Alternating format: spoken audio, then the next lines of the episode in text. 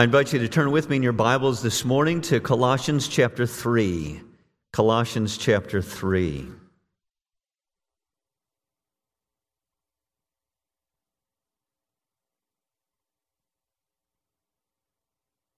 We'll be looking specifically at verse 5, but also in light of the context. So we'll bring in verses 1 through 4, but I want to read the entirety or a little broader context. And so we'll begin at verse 1 and we will go all the way to verse 11.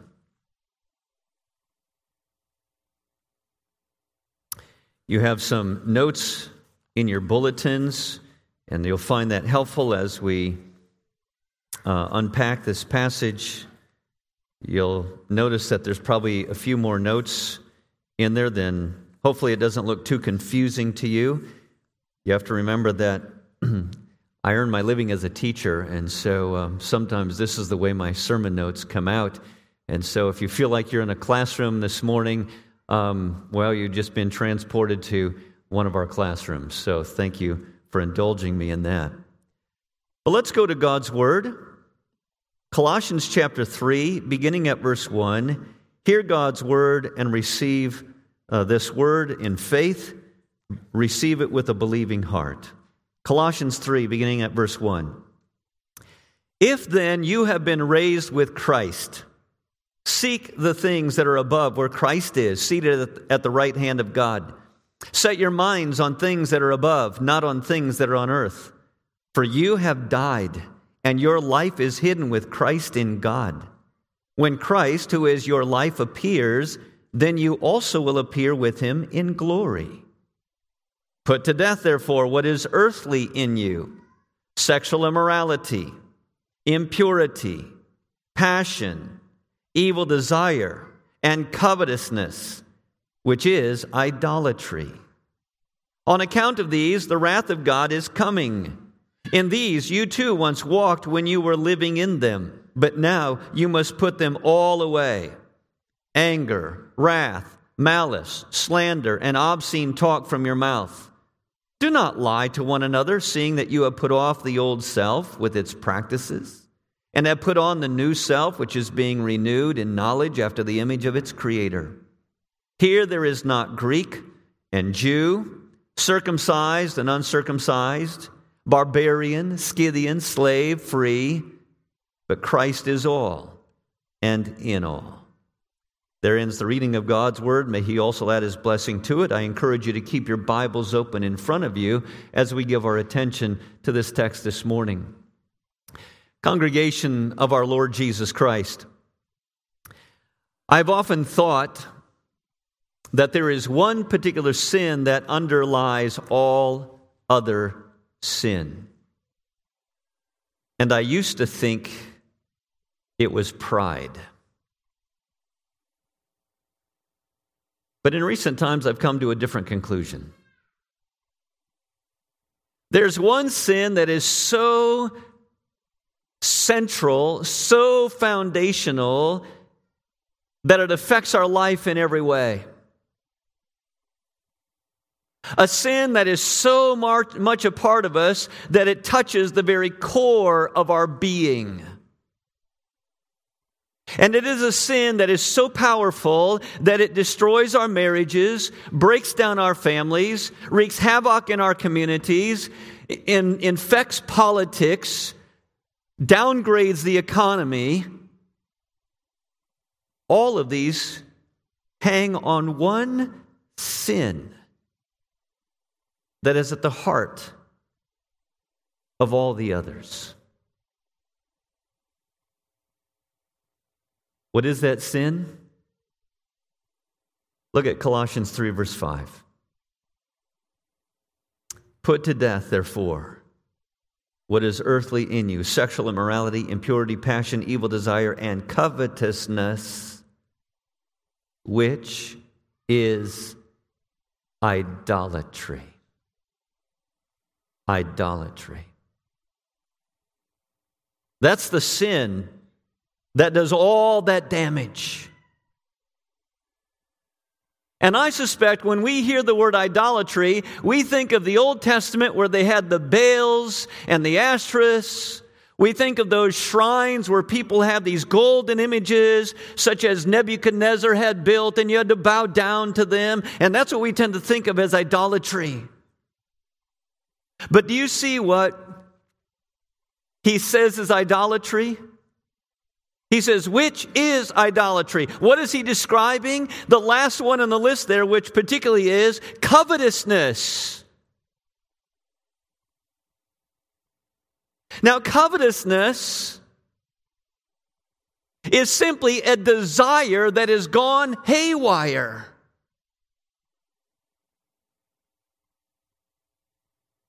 And I've attached this, you see, to our sermon title Christian Wisdom for Today's Technology. We live in a digital age, and I'm not suggesting that by the end of the sermon you all trash your cell phone. That's not my conclusion, that's not my intent. What I want us to understand is the power of that instrument that we have in our pocket the power that we have on the screen, the digital age in which we live, and to understand what is so pertinent for the Christian to understand because these devices are designed for addictive behavior, and addictive behavior is related to one word desire. I met one of my students, or actually a former student, in prison this past week, or actually it was two weeks ago. And he said to me, 283 days. I said, 283 days. Is that how long before you get out? No, it turns out what he had in mind was it's 283 days that he has been clean of drugs.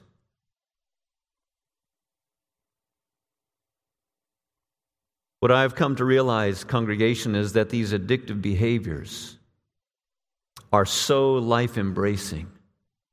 I meet men in prison frequently. They'll tell me, for the first time in my life, or, or they'll say something like this for the first time in 20 years, I've been clean. And I'm thinking, 20 years? You don't look much older than 20. So I'll ask, how old are you? 32. You do the math. Another guy, how long you been clean? I've been, I've been clean now for the first time in 30 years. How old are you? 41. They started a habit and an addiction at ages 11, 12, 13, 14. And some of them started it just as an experimentation. Some friends said, Hey, you ought to try this. It feels good. Others, because of hardships in their life, start medicating themselves and they're simply trying to escape the realities of life.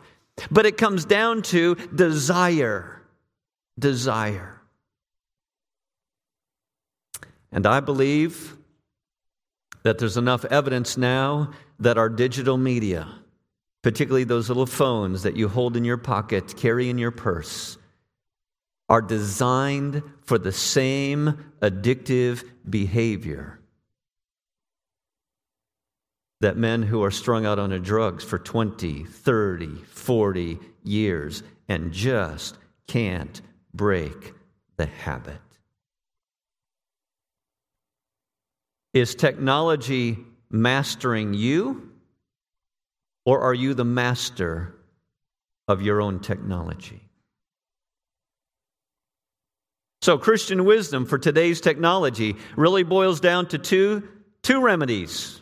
Actually, one is identifying the problem, the second one is the solution. First of all, we need to identify our idols identify our idols. It says here that covetousness is idolatry. You see, when a desire becomes a demand, it is an idol.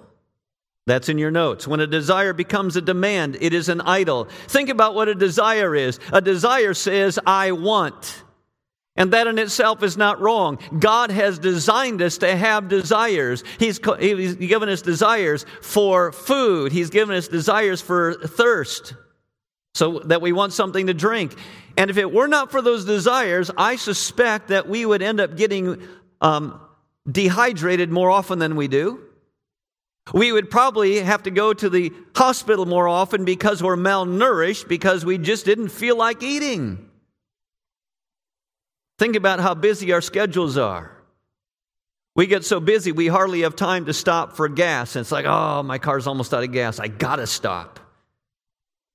But isn't that what we do when we feel the desire for food? We long for food, and God has built that into us so that we keep moving. And I suspect it's these same desires that help us to build our families and to continue in generations uh, going on. Right? He's given these, these desires. So the desire itself is not wrong. The problem is when the desire goes from I want to the demand that says, I must have it. You know how it goes in your home, right? We got any boys and girls here who like to play Legos? In my day, it was Lincoln Logs. But you're playing with a friend and he's building this and you're building this, and there's one piece that you really need for the foundation of it, but there's not enough for both of you have it. So what happens? I want that piece to build my Lego set. But guess what? He wants it too.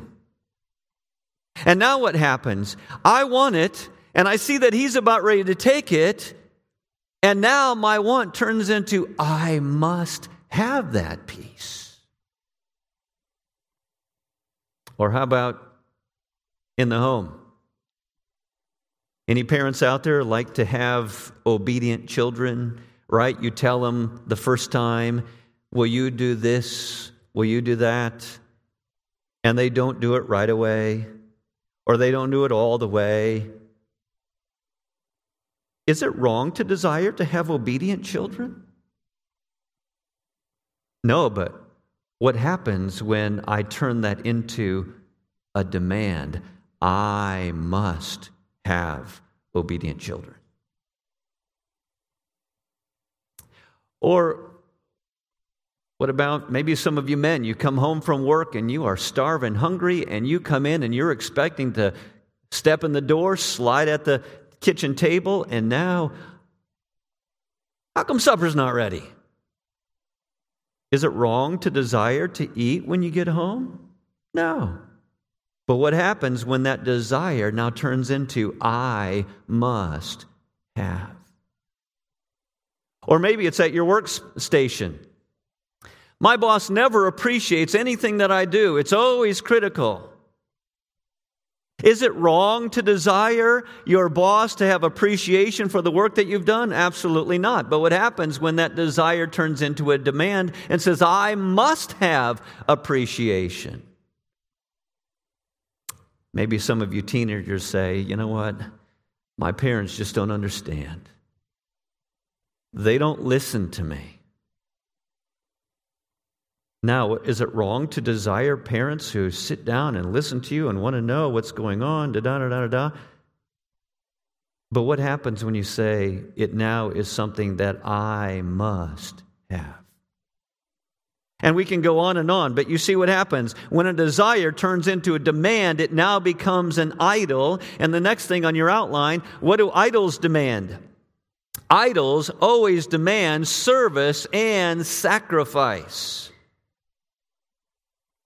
You see, we tend to think idols are, are immaterial things, so we can put them off in a corner. We bow down to them when we want to, but we don't have to. No, the idols, when they are the idols of the heart, the desires that we have, the, the desires that have now turned into demands, which are idols, now what happens when I'm playing Legos with my buddy? My demand says I must have. And now there are only two responses because your idol says there's one way that you must respond in order to get what you want, and that is grab it before your buddy can grab it. And, and if he grabs it first, yank it away from him if you need to. But let's suppose he's bigger, stronger than you, and you can't get it. Then your idol says, if you can't get what you want, if you can't get what I demand, then you throw a temper tantrum and you just have a meltdown. You see what we're talking about? The idol says either you sin to get what you want or you sin if you don't get what you want. And this isn't only true of kids, it's also true of parents. I want obedient children. What happens if I don't get that? I must have well, if they don't obey, then I will force them to be, obey, and I will raise my voice. I will use my size, my wisdom, my power, and I will force them to do what they ought to do. And if they still don't, then I'm just going to be moody all day long because my kids are not obedient. That's idolatry, you see. Or for the husband who comes home and he says, I want to eat, and it's not ready. I must eat. And so, if it's not going to be ready on time, he doesn't get what he wants. His idol says, You must then give your wife the cold shoulder, be bitter. Or, in order to get what you want, the idol says, You just go to the restaurant down the street and go eat by yourself and say, I'm going out by myself tonight. I will punish my family because I will get what I want. Or what about in the workplace? That boss that's unappreciative. Well, what I will do is I'll simply um, I'll simply manipulate the situation to get the credits that I desire to have. Or if I can't get it, I will just serve him with poor performance. If he's always critical, I'll simply live up to his expectations and I won't do my best. Do you see what's going on here? It's the idol of the heart that says, I must be served, or the idol says, I will be served, and you give it to them either by sinning to get what you want or sinning if you don't get what you want. Teenagers, what about in your relationship with your parents? They aren't giving you the curfew that you desire to have. And now you say, I must have it. What does the idol say?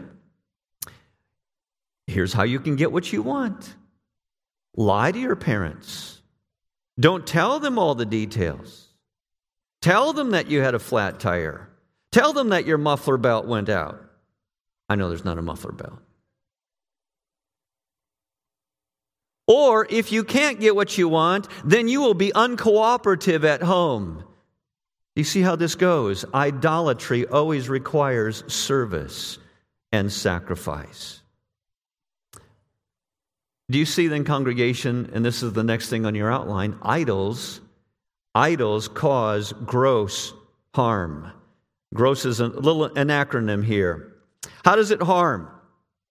It harms in the sense that the G stands for God. God is replaced. So that now, instead of wanting to honor God with my life and putting God first in my life, and instead of seeking first the kingdom of Christ and, and His righteousness, now what do I do? I put myself in the place of God and I will seek my own desires, my own wants, and my own demands. I will serve my own idols. God is displaced. We could also say that God is harmed in terms of our witness or our testimony.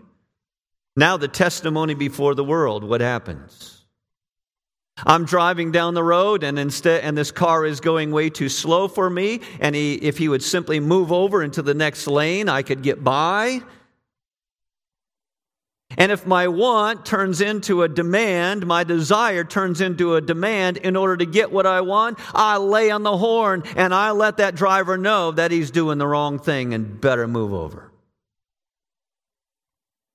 And if the driver doesn't, then what happens when he finally does move over? You go and you swerve in front of him and you cut him off. I'll show you.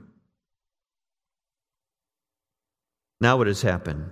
My witness before God has been impacted, affected, ruined. What else is impacted? It does harm to our relationships. Relationships break down. If you think of the examples that I've given to you, right? Whether it be in the home between children, children and their parents, parents and their children, in the workplace, These relationships now break down because we have sinned against each other. The O of grow stands for others. Others are affected by our trouble, the trouble that we make, and we create temptations. Because when I try to grab that Lego piece away from my friend, they are now being tempted to fight back with the idols of their heart. And you get the idea, don't you? And the S, there's only one S, but the S stands for the self. Self gets hardened, and we continue to bow down to this idol. Now, I've given you a little homework assignment there. You see three little three columns. What is your idol? Is your idol something along the lines of the Legos? You want something that your friend wants. Is your idol perhaps some kind of performance that you want out of your children or children out of your parents or, or, husband from your wife or wife from your husband? Is there something that you want from them in terms of the way that they treat you? Is it within the workplace where there is something that you want that is turned into a demand? What idols have you identified even now as we've been talking about? And then what is being sacrificed? What are you willing to give up in order to get what you want? What are you willing to do to meet the demands of the idol?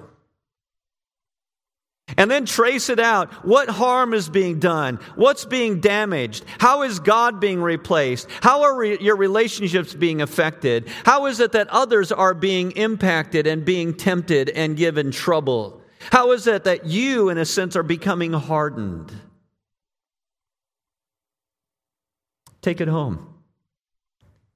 Because the first step is to identify our idols. Now, I had mentioned earlier that we need to think about this in terms of technology. Technology.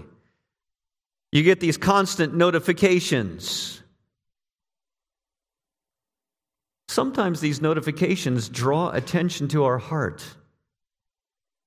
And it shows us that we have this fear of missing out. I wonder who's texting me now. I'm wondering what they want. I'm wondering what they're going to say. What's the desire? The desire is I don't want to miss out. Whether it's on social media, I posted something this morning. Has anybody liked it? What is their response? What are they saying about it? Or maybe it's a, a notification from a new app. I wonder what they're offering now. Or maybe it's a gaming app reminding you of, of the need to return to the game, complete the task, participate in the events, engage with the other players.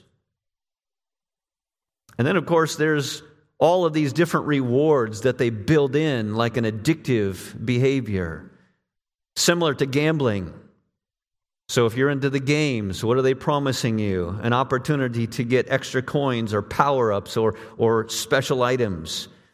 And then there are these other, uh, other uh, social media apps where they offer you badges or special features or rewards of some kind.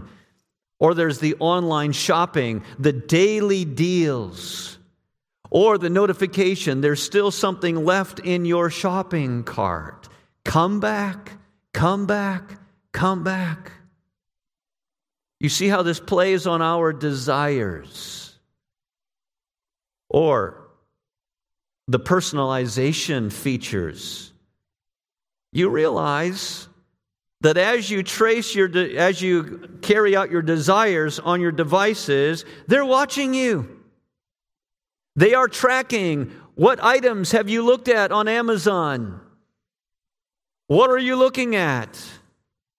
And you'll notice, isn't it interesting? Why are these advertisements coming in my email box? I was just thinking about this.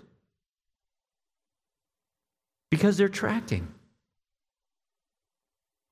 And I don't think they're far away, and I suspect they're already doing this, but with the cameras on your phone, they're able to watch your eyes so that it's not only what are you clicking on, but what are you looking at.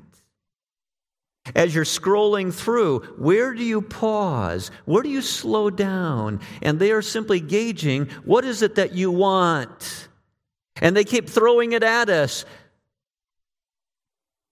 You see, one of the issues that a lot of my students deal with who are trying to break the addiction of drugs is getting away from those who are using drugs. And we pick up our technology and it's always there, there, there, there. But what is it doing? It is calling for a response from my desire, my desire, my desire, my desire. And so I click on something on Amazon and it gives me 10 other things. People who uh, bought this also bought these things. And sometimes that can be helpful, but because it plays on my, de- my desire, it says, Oh, I never thought of that, but I'm thinking about it now and I think I want that. And so it's set up, you see, to grab our attention. And it's not just on Amazon. You get movies from Netflix, what are they doing? We've traced and we've noticed which kind of movies. Here are a dozen or two dozen others just like it. If you like that, you'll like these.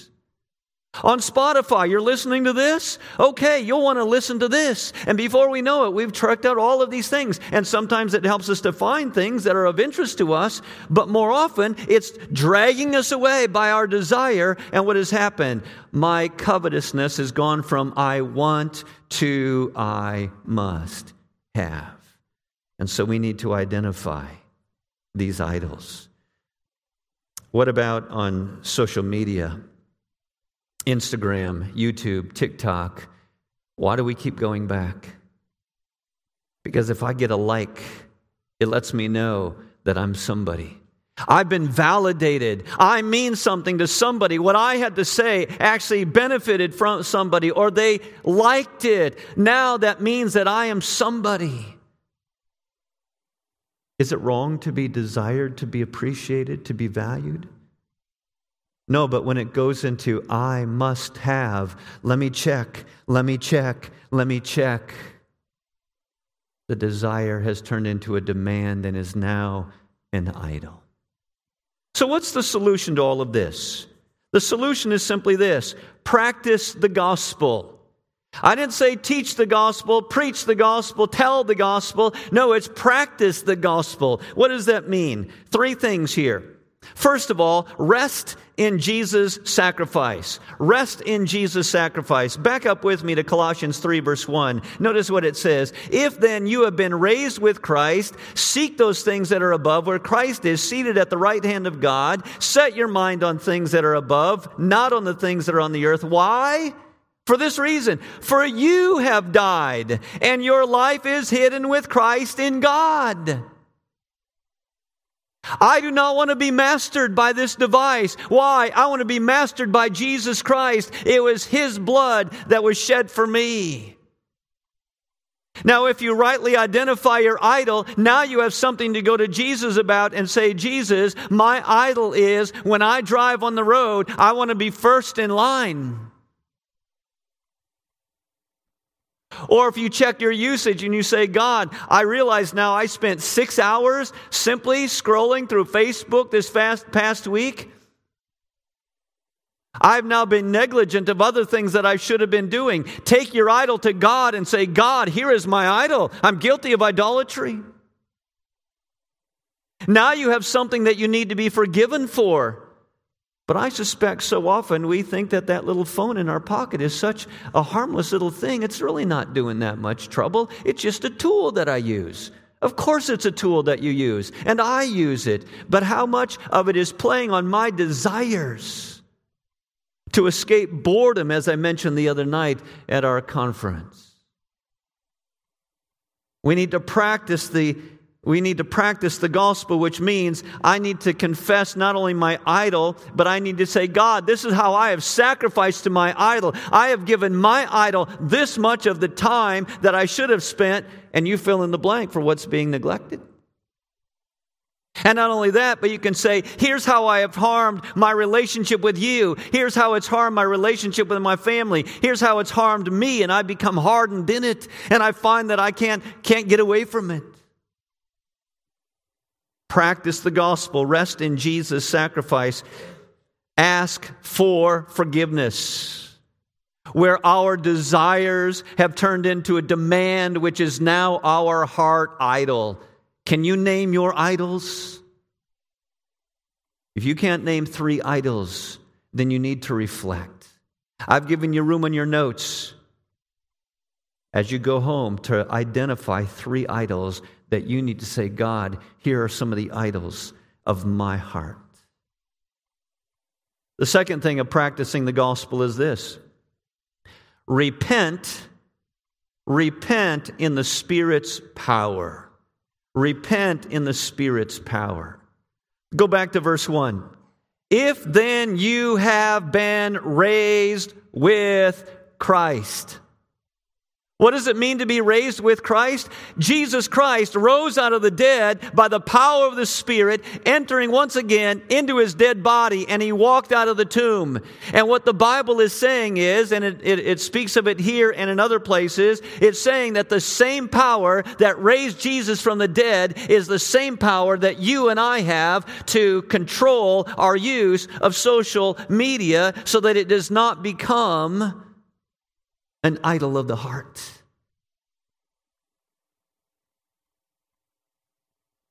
What do I say to my students who have been addicted to drugs for two or three or four decades? Cry out to God that He would give you the desires of a new heart, desires of a new mind, and walk in that direction. I mentioned earlier this whole habit of meeting twice on the Lord's Day. These are habits. Oftentimes it's, it's saying, here's the habit. And though I do not necessarily feel like doing this, I know that this is the habit by which I walk away from my idols. And so I limit my time. Perhaps during my Bible reading, I put my phone in another room. I shut off the ringer so that when I'm doing my Bible reading, I'm not distracted. And you say, but I use my Bible reading, I use my phone for my Bible reading. You might want to go to a paper copy. I know that sounds very old fashioned. But what do you need to do in order to control your idol? This thing is, is, has, a, has a hold on me. I'm going to pick up the book once again. but we do it in the power of the Spirit. We do it because we have been raised with Christ. You see, congregation, we have more at our fingertips. We have more resources. We have more power at our fingertips than anything that the digital media can give to us. We have access to God, and God is able to empower us by His Spirit to begin to put away some of these addictive behaviors. And I'm not talking just to the young people.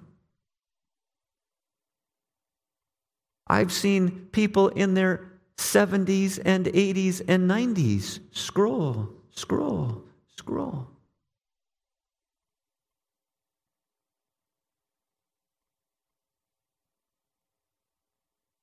Again, I'm not saying we should throw our phones away. They're here.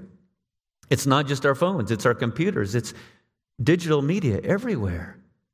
But are you aware of the temptation to idolatry and the need for us to live in the power of the Spirit to set us free? And so ask for the spirits of power, uh, for the Spirit's power. Number one, to replace the idol. What is it that, that is drawing my attention to? Why is it that I keep wanting to go back to Facebook? Is it my desire to be noticed? Go and read Ephesians chapter 3 and think about being noticed. In Ephesians chapter 3, it talks about we, the church, are actually being noticed by the angels in heaven. And did you know that the angels in heaven are watching and tracing and tracking you? Not maybe by their algorithms, but they are watching us because they want to see what the grace of God looks like in the life of an individual. You are already on display, Christian. Angels in heaven are watching you. You just don't get a little ding every time they see the grace of God being manifested in your life, but we are being watched by angels. You can read about it in Ephesians 3. What is your idol? So, replace your idol Reverse the sacrifice. How are you going to now, instead of serving your idol, how do I serve God in its place? Instead of all those moments, yes, but when I'm standing in line at the grocery store, when I'm waiting for my car to be filled with gas, I only have a few minutes, so it's a good time to just quickly scroll. What if you had a, let me tell you another old, old fashioned little thing you could do. Suppose you had a little recipe card. Boys and girls, a recipe card is a card about this big by that big. And suppose you write a Bible verse on it and you say, I'm going to try to commit this Bible verse to memory. And so there, are, there you are, waiting in the, in the line at the grocery store. Instead of pulling out your phone, you say, I'm going to read through my Bible verse about five times. I'll bet you can do that in less than 30 seconds. How long do you stand in line at the grocery store? So not only identify your idol and replace it with God, but now how do I change my sacrifice to the idol to a sacrifice to God? How do I reclaim that time? Oh, but I don't even have my card with me. It would be so inconvenient to have something like that to pull out. Guess what you can do? Wireless. This is ancient technology. You can use this little moment to talk to God in prayer. God, here are the concerns of my life right now. Here are the things that I know is going on. Or as you're waiting in line for whatever, you see somebody who is maybe distressed and you start praying for that person. So replace the sacrifice to the idol and instead serve God. And then reverse the gross, right? How is God going to be affected? How is it going to affect my relationships? How does it affect others? How, do, how does myself being affected? What is going to benefit God, others, and yourself?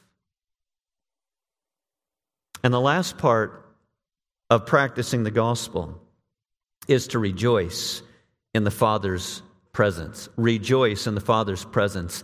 Notice this in verse 4. Verse 4 when Christ, who is your life, think about that. How many of us say, the phone is my life? How many of you during the course of the day are either reaching for it or looking for it? Where is it? Where is it? Where is it?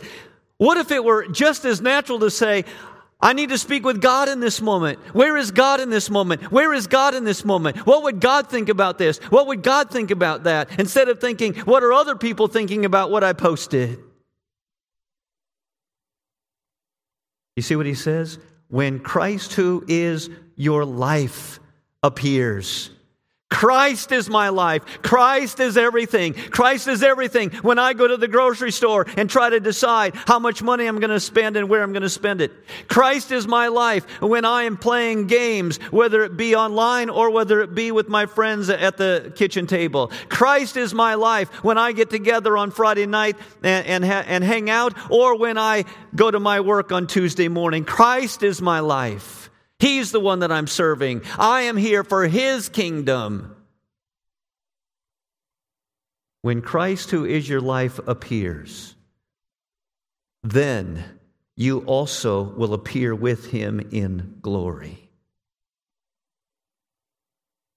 One of the great dangers, I believe, of modern technology is it traps us in the right now. It doesn't allow us to look into the future. Christians are future um, looking people. They look to the finish line. They say, that's where we're going. But the phone says, stop here. Get stuck in the present. What's the app? BeReal. You need to take a picture within the next two minutes to let people know what's going on in your life right now. And the attempt is to not be fake about it, like you can sometimes do on Facebook by taking 50 different pictures to get just the right one to present yourself in just the right way. But all of it is trapping us in the present. All that counts right now is now. But the apostle Paul is saying, no, for the Christian, what counts, what counts right now is forever. What counts right now is what's coming in the end. What's coming is our King Jesus Christ, who is reigning right now at the right hand of God. But our King is real. He is reigning. He gives us the resources through the forgiveness of sins, through the power of the Spirit, but he is coming again one day. And then what will we see? Look at what it says in verse 4. Then you also will appear with him in glory. This concept that I find in Paul's writing has transformed my teaching and my preaching. The great temptation of the preacher is to be stuck in the moment and to be thinking, How am I doing? Is the congregation nodding off?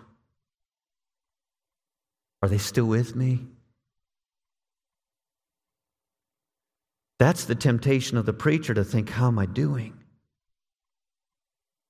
But Paul sets the preacher free when he says, When you look at the congregation, don't look at now. Think of the day when Jesus Christ comes. And what do I hope to see? I hope to see your faces standing side by side with me. And there comes Jesus Christ. And what do we do? We're here. This is the glory of the moment that we've been waiting for. This is what we have lived our lives for. And at that moment, nobody's going to be checking their phone. No, the heavens are going to be rumbling.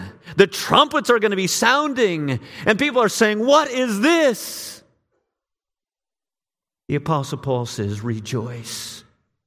Rejoice in the Father's presence. We are already in the Father's presence because of Jesus Christ who has ushered, it, ushered us into his presence. But are we rejoicing in that?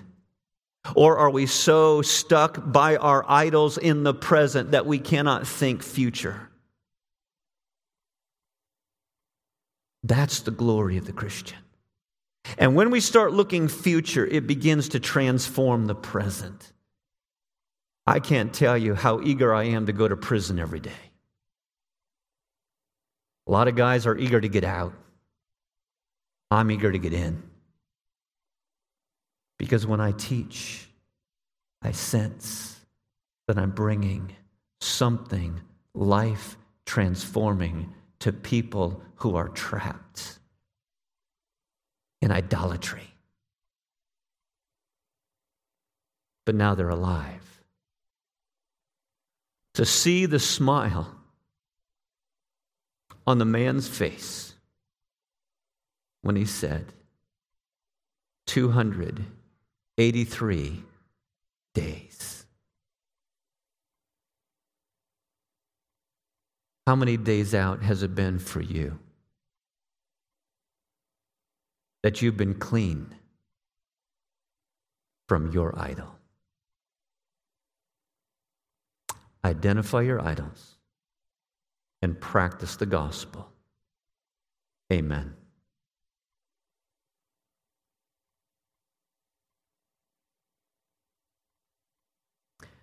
Father in heaven, we pray that you would indeed give us great clarity about the desires of our heart.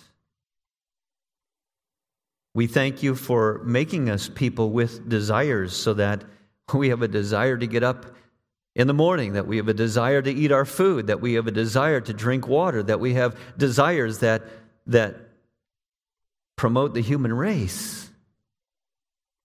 And yet, Father, we confess that our desires are too often used to serve our own purposes, which really become idols in our lives.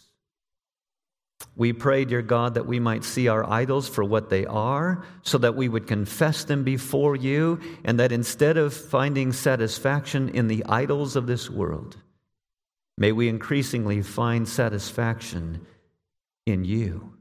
The God who forgives our sins through the blood of Jesus Christ. The God who revives us day by day and moment by moment by your Holy Spirit. And the God who gives to us such a glorious future that it transforms the very present day of life. Lord, hear our prayer for Jesus' sake. Amen.